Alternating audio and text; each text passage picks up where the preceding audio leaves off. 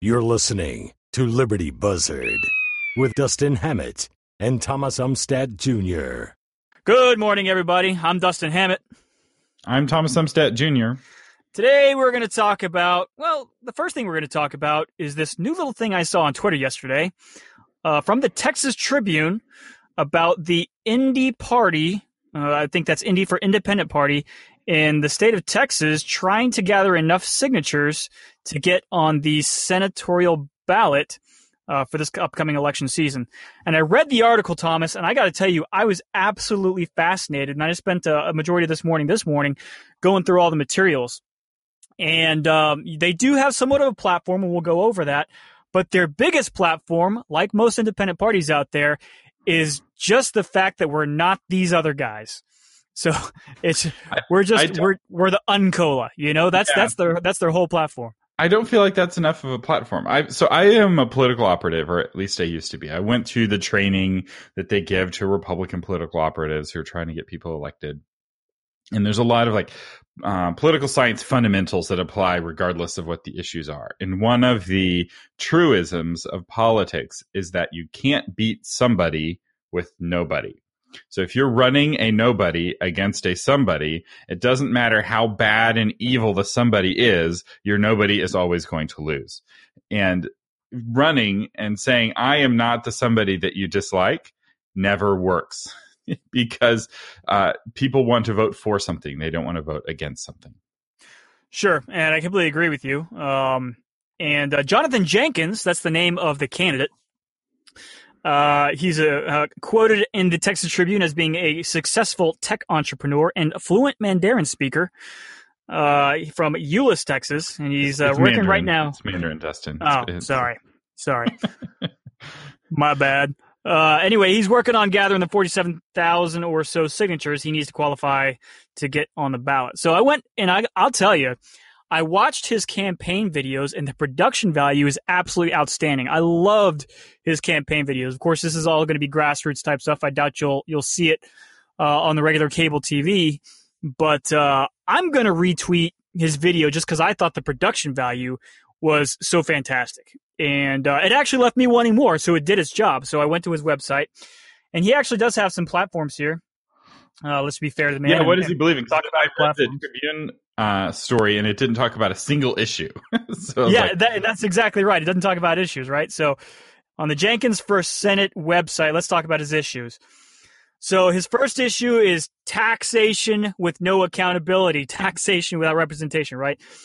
So uh, apparently his first issue says uh, that... Uh, He wants an itemized receipt from the government that tells us how we spend our money. So that's his first issue. And on his website, he's got uh, you can you can log into his website and apparently suggest new issues and vote up or down the issues that he's got uh, got on the on the bill here. His number two issue is election reform, and this course is going to talk about the two major political parties and how they have a, a monopoly on the system and how it goes to solely enforce their own power. Yada yada. Absolutely true, though. Uh, so that's his second issue. So I guess he wants to create systemic change to uh, to defeat the two party system, which I think has been the uh, the beating drum of the Indy Party, every Indy Party, uh, since beginning of uh, the beginning of the United States of America. And this is the only way to do it, by the way, because right now we have what's called first past the post, which means whoever has the most votes wins, which inevitably leads to a two party system, because if you have a group, let's say that's sixty percent, and they have run two candidates and they each get thirty percent. The faction that they most disagree with, the forty percent faction, will win. And in order to avoid that, they'll merge the two thirty percent factions. And so you always have a, a combining. And like you can game this out in game theory, you can simulate it on computers, and you can look at it in history. Every single time, first past the post always creates a two-party system. If you want something different, you need a different kind of voting. And the one that I like the best is where you rank your candidates. And so you have like a ultimate number of, you can vote for every candidate if you wanted to. So I like John the best, and I like Susan second best, and I like, you know, uh, Freda third best, and this other guy, I'm not voting for him at all. And so how it works is your vote goes for your number one pick, and it's like an instant uh, runoff. And if he doesn't get selected, then it goes to your number two pick. and then so on down. And it does that for everybody. It's a sort of voting system that was harder to do with paper. It would take forever. But now with computers, you can do it instantly. And it's uh, much more even because, you know, let's say there's a primary, like uh, when there was a pre- presidential primary, I really liked some of the candidates. It, you know, it was hard to pick one I liked the most. I, th- I voted for Rand Paul. Actually, no, I ended up voting for Ted Cruz. I'd have loved, though, to give my number one vote for Rand Paul. But at the time, he'd already dropped out of the race. And I didn't want to throw my vote away on Rand. But I could have, under the system, I could have put Rand Paul number one and Ted Cruz number two, and then so on down the list. And, you know, um, the people that I really didn't want to vote for, I wouldn't have given them any votes. There's no scenario where I'm voting for this guy, even as a last pick. Uh, I really think that that kind, I don't know if that's what uh, Jenkins is proposing, but I really think that that kind of uh, system is the only way to get away from a two-party system. And it allows you to have somebody who better reflects you instead of having to always vote for the lesser two evils. Are there any systems out there in the nation or external to our nation right now that actually practice that? Um, not in the United States. Um, there may be some other countries that practice that. Um, C G P Gray's got some good videos on how it works. Uh, what's wonderful, though, is that you don't have to pass a federal law to change your voting system. The states all decide how voting works within that state. And uh, so all we would need to do to do it is change Texas law uh, to allow for this kind of voting. The problem is is that you would requ- it would require Democrats and Republicans to vote to break up the duopoly that Democrats and Republicans have. And they have no incentive to do that. So it's that, and I think that's why we haven't seen it anywhere in the state, because no one wants to vote away their own power.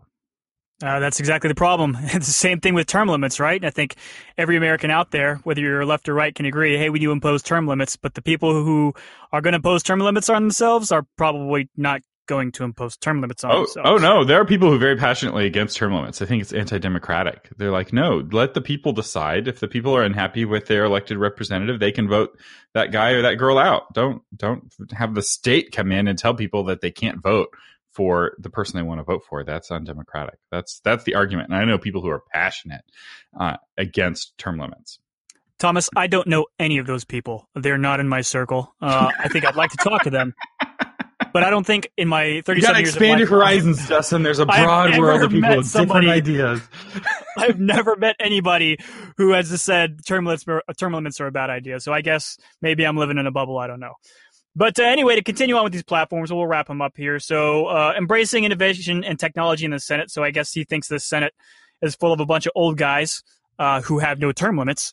And, uh, and that, are I, I will say that is true. Technology. Regardless of where you are on the policy, the fact that the Senate is full of a bunch of old people who don't understand technology was made painfully clear when Zuckerberg went to testify before the Senate. They were wow. asking questions like, if you don't charge your users, how do you make money? And I'm like, it was, yeah, how are you elected? It's like, did you not have any time to do any research going into this? It, it, which is true, actually. The, Uh, by the way, our le- elected officials spend about four to five hours every day on the phone with donors uh, and not actually doing their job, like researching bills and talking with other senators. It's a huge part of their job, both on the right and on the left.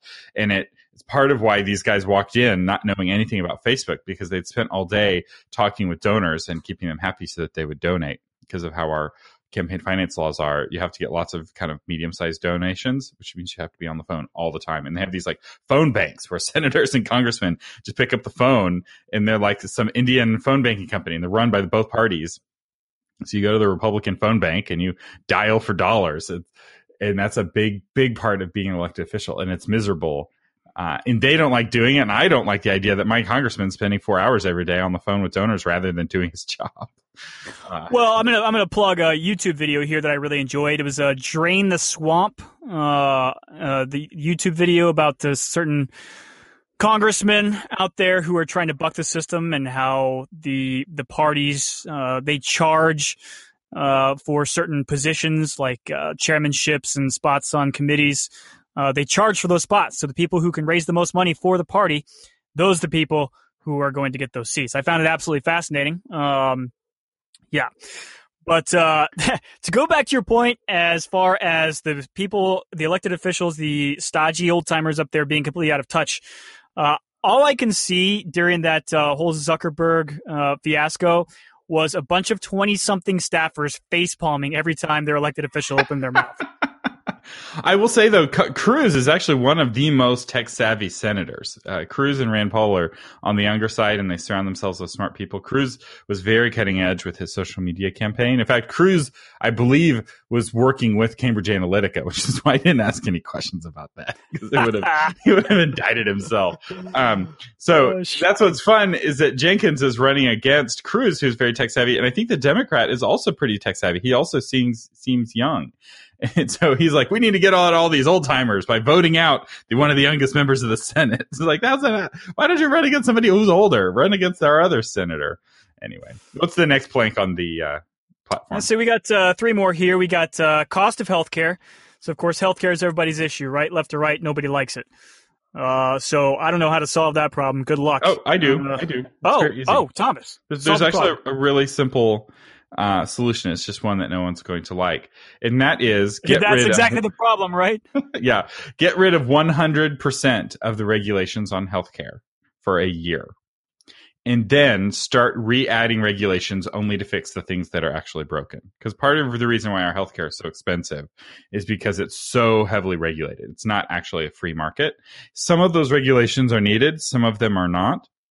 It's all motivated by fear or greed, both of which are bad motivations for making policy.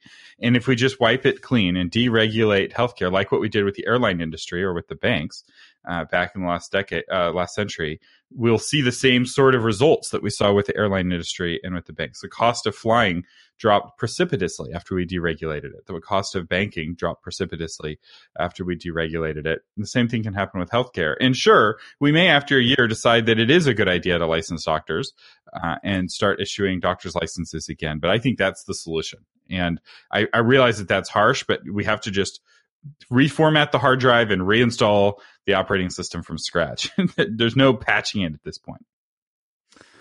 Uh, I hear what you're saying there. Uh, I can't say right now that I am a fan of just allowing any old Joe to uh, start practicing medicine. Uh, you know, you definitely have that caveat emptor out there. And if somebody has a medical degree on their wall, one should be able to trust that. State licensing, does it work? Uh, does it keep people accountable?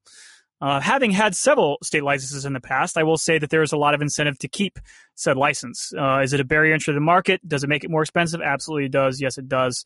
So yes, you're you're correct in that point. However, uh, as a as a, a student of history, I can tell you back in the the good old days of uh, of Texas in the West, there was a gentleman named by the name of Rip Ford. Uh, he was alternatively a surgeon, a lawyer, a dentist, and a newspaper man, depending on what he felt like doing that day. So, uh, you know, uh, Rip Ford was quite a character. Do I want to go back to the days where, uh, you know, you could just hang a shingle on your wall and anybody could walk in there and say, hey, you know, take this bullet out of my leg? Uh, nah.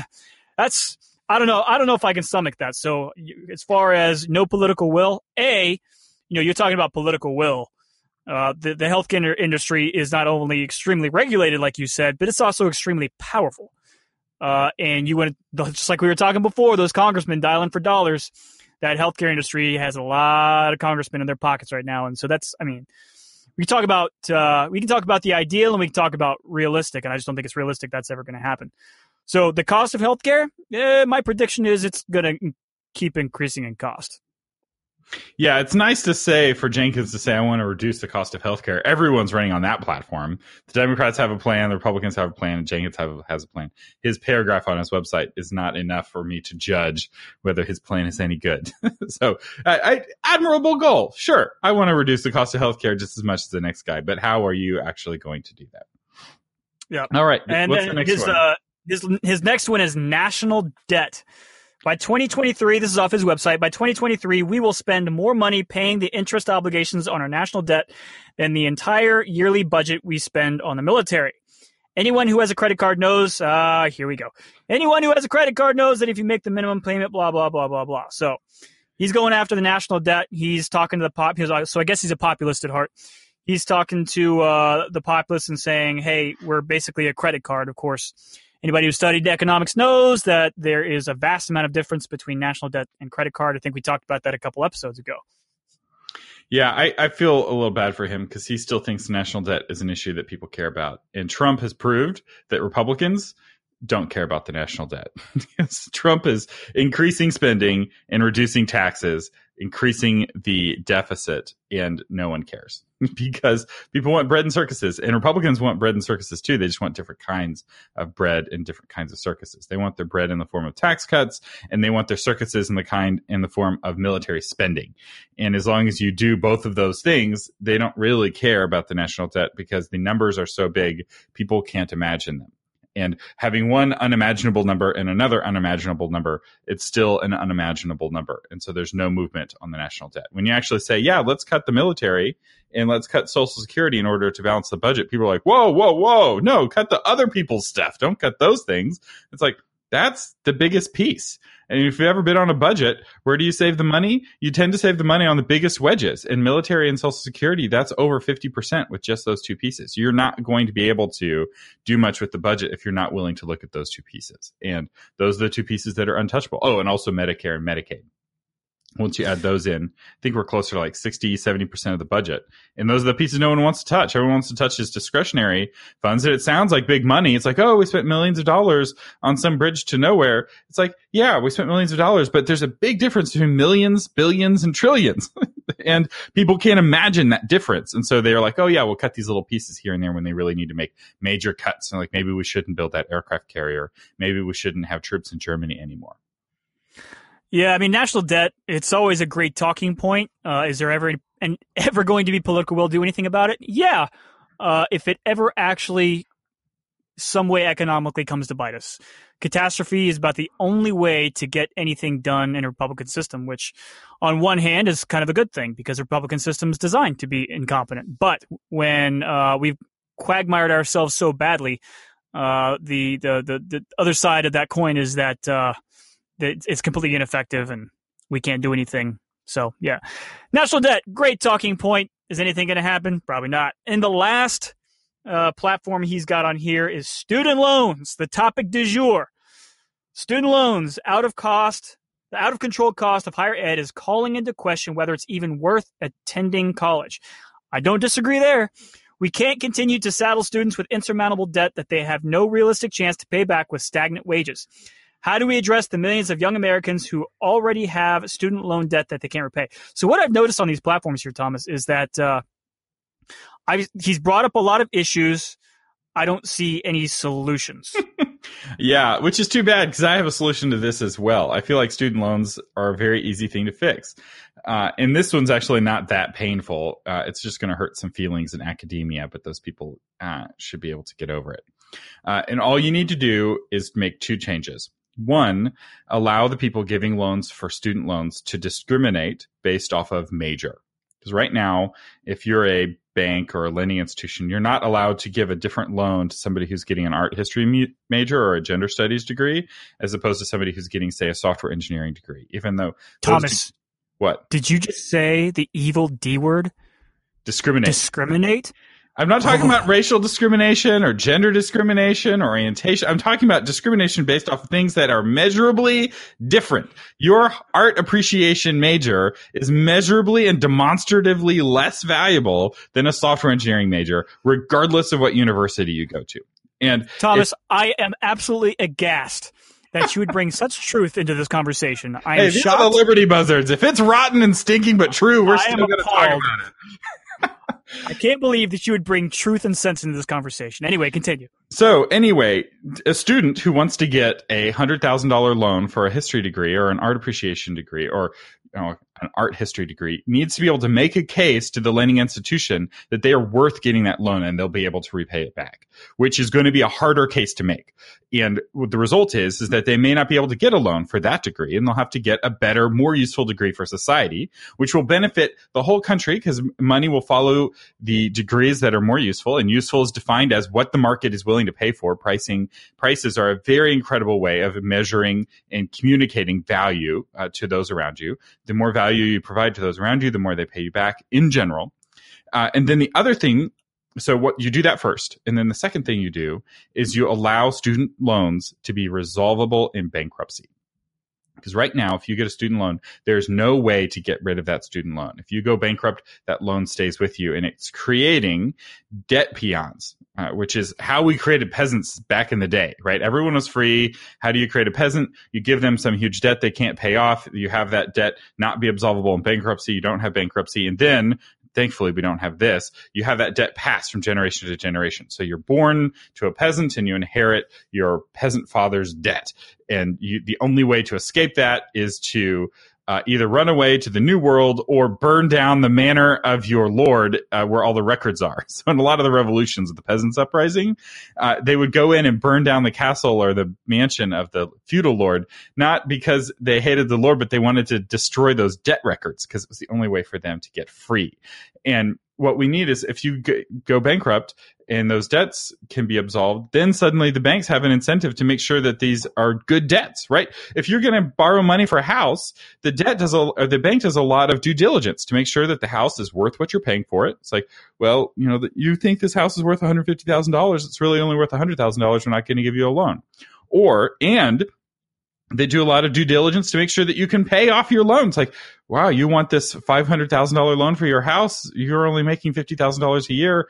Uh, you're not going to be able to make the payments. We're not going to authorize you for a loan that's that big. And they do that for their own protection because they don't want you to go bankrupt and be stuck with this loan that they lose a lot of money on. They have no incentive to do due diligence on a education loan because there's no bankruptcy. You could be paying that off as a fifty-year-old, sixty-year-old with this worthless degree that you spent one hundred thousand dollars on. It ballooned into five hundred thousand dollars because you never made your payments or, you know, interest and inflation and penalties and whatnot. And you you live your entire life with this peonage, this debt burden that you never are able to escape from.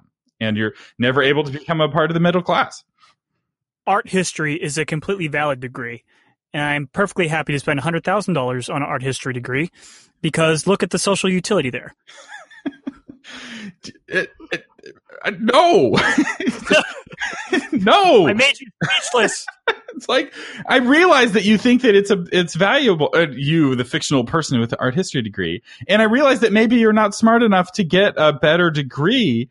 And I'm sorry, but you shouldn't be getting debt for that. If you want to spend your own money, because remember, college used to be the thing that wealthy people sent their children for. And if you are a son of an aristocrat and you want to study art history and get C's and drink beer, fine, because you you have somebody paying for that. And you have, you know, unlimited funds when you graduate from college. But now people are treating college like trade school, where they need to work for a living. They don't aren't inheriting wealth, and they're hoping that college is going to prepare them. And there's this myth that any college degree is good, and that is just unfortunately wrong. Some college degrees are incredibly useful. You get a nursing degree, man, that's helpful. The, by the way, the rule of thumb is if it ends in ing, it's probably a helpful degree. um, but no, I it, never thought of that. Yeah, and that's it, actually really smart. Yeah, and if it ends in the word studies, it's not a helpful degree. So, as a general, like I, I can't say I disagree with you on any of those points. You know, I'm a big fan of uh, the Mike Rowe Foundation, Mike Rowe Works. I'm gonna go ahead and plug him, even though he's not giving me any money, uh, just because I think you know I think he's right. I think uh, I think. As a society, we've latched on a little bit too much to the idea that a degree is absolutely going to get you ahead in life. I think there's millions of, maybe not millions. I think there's a lot of people out there who have learned that the hard way. So I'm going to, I'm going to wrap this up. I just want to have a, a little quick discussion. So let's say that Mister Jenkins here gets the forty thousand necessary signatures. What's your opinion, Thomas, on how this affects the elections in November? Do you think I, he's even a contender? So we always have independents running. Uh, and I don't, I don't think he'll be a contender. I don't think he has any chance of winning. The block of people who blindly vote Republican and blindly vote Democrat in Texas is huge. And uh, that's insurmountable at this point, I believe. He might, though, be able to play a spoiler. And there's a lot of power in playing the spoiler.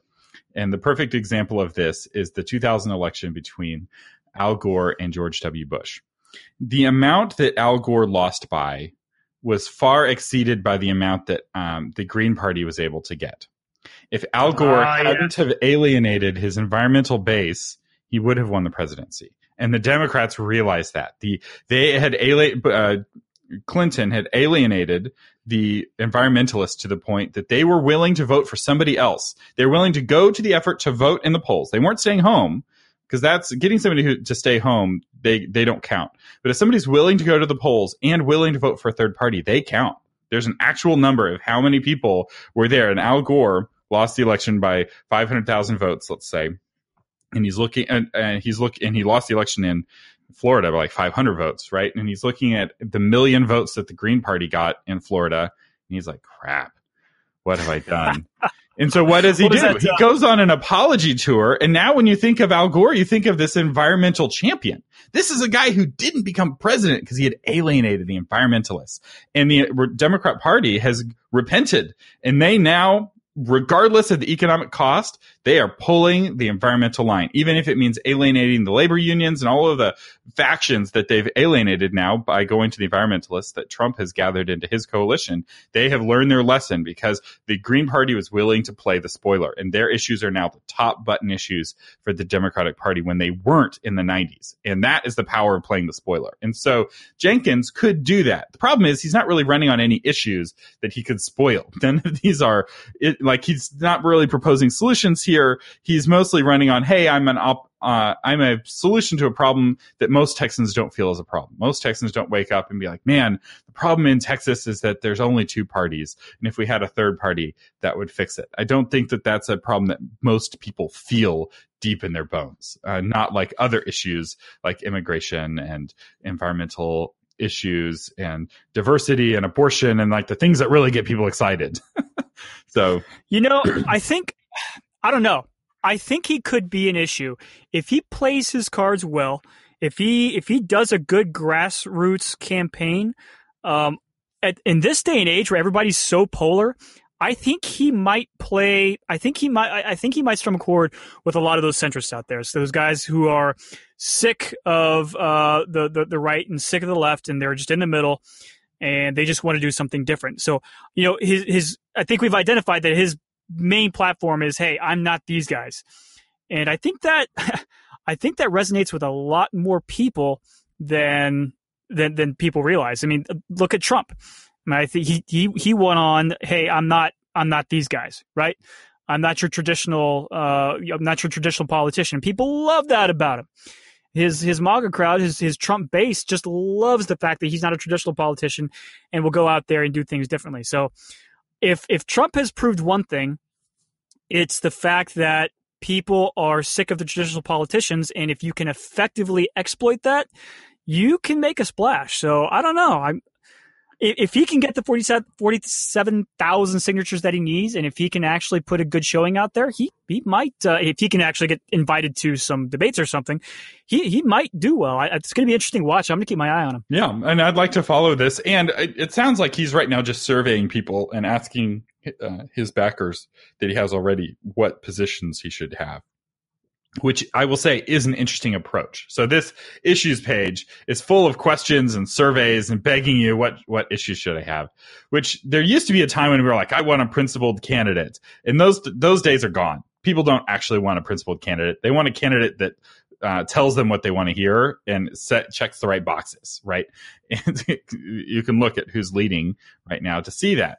Uh, you know, Trump, Trump is not principled. He, he's willing to change on any of his positions at any time. And that's more or less okay with his base. They're like, yeah, that's fine. He, he's welcome to evolve. You know, just ten years before, uh, candidates were crucified over flip-flopping. And that's, yeah, you remember John that? Kerry, like, right? Yeah, Kerry. John like, Kerry, the flip flopper, flip flopper. And that was a terrible, evil thing. I think that the uh, voting base has changed, and people are okay with flip flopping. And this is actually an innovative approach of like, vote for my issues. Do you want me to be pro life? Well, if enough pro life people support me, I'll be pro life. And it's like, huh, that that's not how I would run. Uh, but it might work for him. So, uh, yeah, I want to c- continue following the Jenkins for Senate uh, race and uh, see see what he's able to pull together. I like the idea of options. And, uh, you know, he's putting up a lot of his money. He's running his campaign as a for-profit business, which is interesting. I think that's one of the most interesting things about this. Instead of having a Republican Party or Green Party or whatever party that's a nonprofit, the Indy Party is coming right out there and saying, hey, we're a for-profit corporation. Um, the first thing that came up in my head, and you're going to know a lot, know a lot of, more about this than I did, was when do we start having corporations run for office? When does Ted Cruz Incorporated start running for office? Uh, you know, we have Citizens United. The the Supreme Court said that uh, a corporation is an individual and can contribute, et cetera, et cetera, et cetera. When do we start having Facebook run for the Senate? Well, in a sense, we've already had that for a long time. So in Texas, there are several big, powerful corporations that run the candidates, and they're called consultancies. So you have um, somebody like Luke Macias, who's, you know, a big corporation, bringing in tons of money and has lots of employees and is for profit. And he runs the campaigns for Republicans trying to get elected. And there's, you know, let's say two dozen companies like that. So, uh, you know, I would say probably twelve to fifteen companies on the right and the balance on the left. And these companies, they have, you know, printers that they work with, and they get kickbacks from the printers and advertising companies. And it, it's already a for-profit business. The only thing that Jenkins is doing that's innovative is putting a corporation at the top, so to speak. So vertically integrating this business, because uh, campaigns are big money. You know, when you get a mailer in the mail, that means that the candidate who sent you that piece in the mail is getting money from wealthy individuals, and they're connected with these big corporations. So they are able to generate this flashy mailer. It takes a whole team to make that. And it's a lot of work. And there are people who make a lot of money generating those mailers. And I was in a runoff for Congress. We got like two mailers in the mail every day, sometimes two by the same guy. He couldn't wait for the next day to send out the next mailer, so he just sent out two in the same day. It was uh, it was crazy. And the guy who sent the most mail won.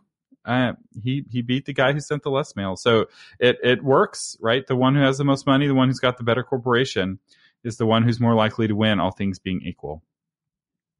I, I find that fascinating, because I get a, a, a mailer in the mail, and I, it goes directly to the recycle bin. So I don't know who reads those things, but uh, apparently whoever reads those things votes. Yep. It. Uh, we can talk about the voting population in a future episode, but uh, do your research. One easy rule of thumb is, if you want to vote for the, if you want to drain the swamp, vote for the candidate who sends you less mail, because they're getting less money from lobbyists. That's like the easiest way to know who's getting money from lobbyists, who's sending you the most pieces of mail. So just count and give the money to the guy who's sending you the least. Well, there you have it. Well, Thomas, I want to thank you for a great discussion today. Yeah, this is fun. I'm uh, looking forward to enjoying Hawaii. So uh, we'll be releasing these in a staggered way uh, over the next week. If you realize there's no new news being covered, it's because I am uh, in Hawaii for work, actually. I'm going to be working pretty hard in Hawaii, but I am hoping to enjoy my evenings if I'm not too jet lagged. I find the uh, the the two words Hawaii and work to be contradictions in terms, and not to be used in the same sentence. Yeah, well, I'll let you know how it goes. All right, Thomas. I'm Dustin Hammett. I'm Thomas Umstead Junior We want to know what you have to think. Send us an email, drop us a line. Tell us what you think about our show. If you have any suggestions about what you want us to talk about,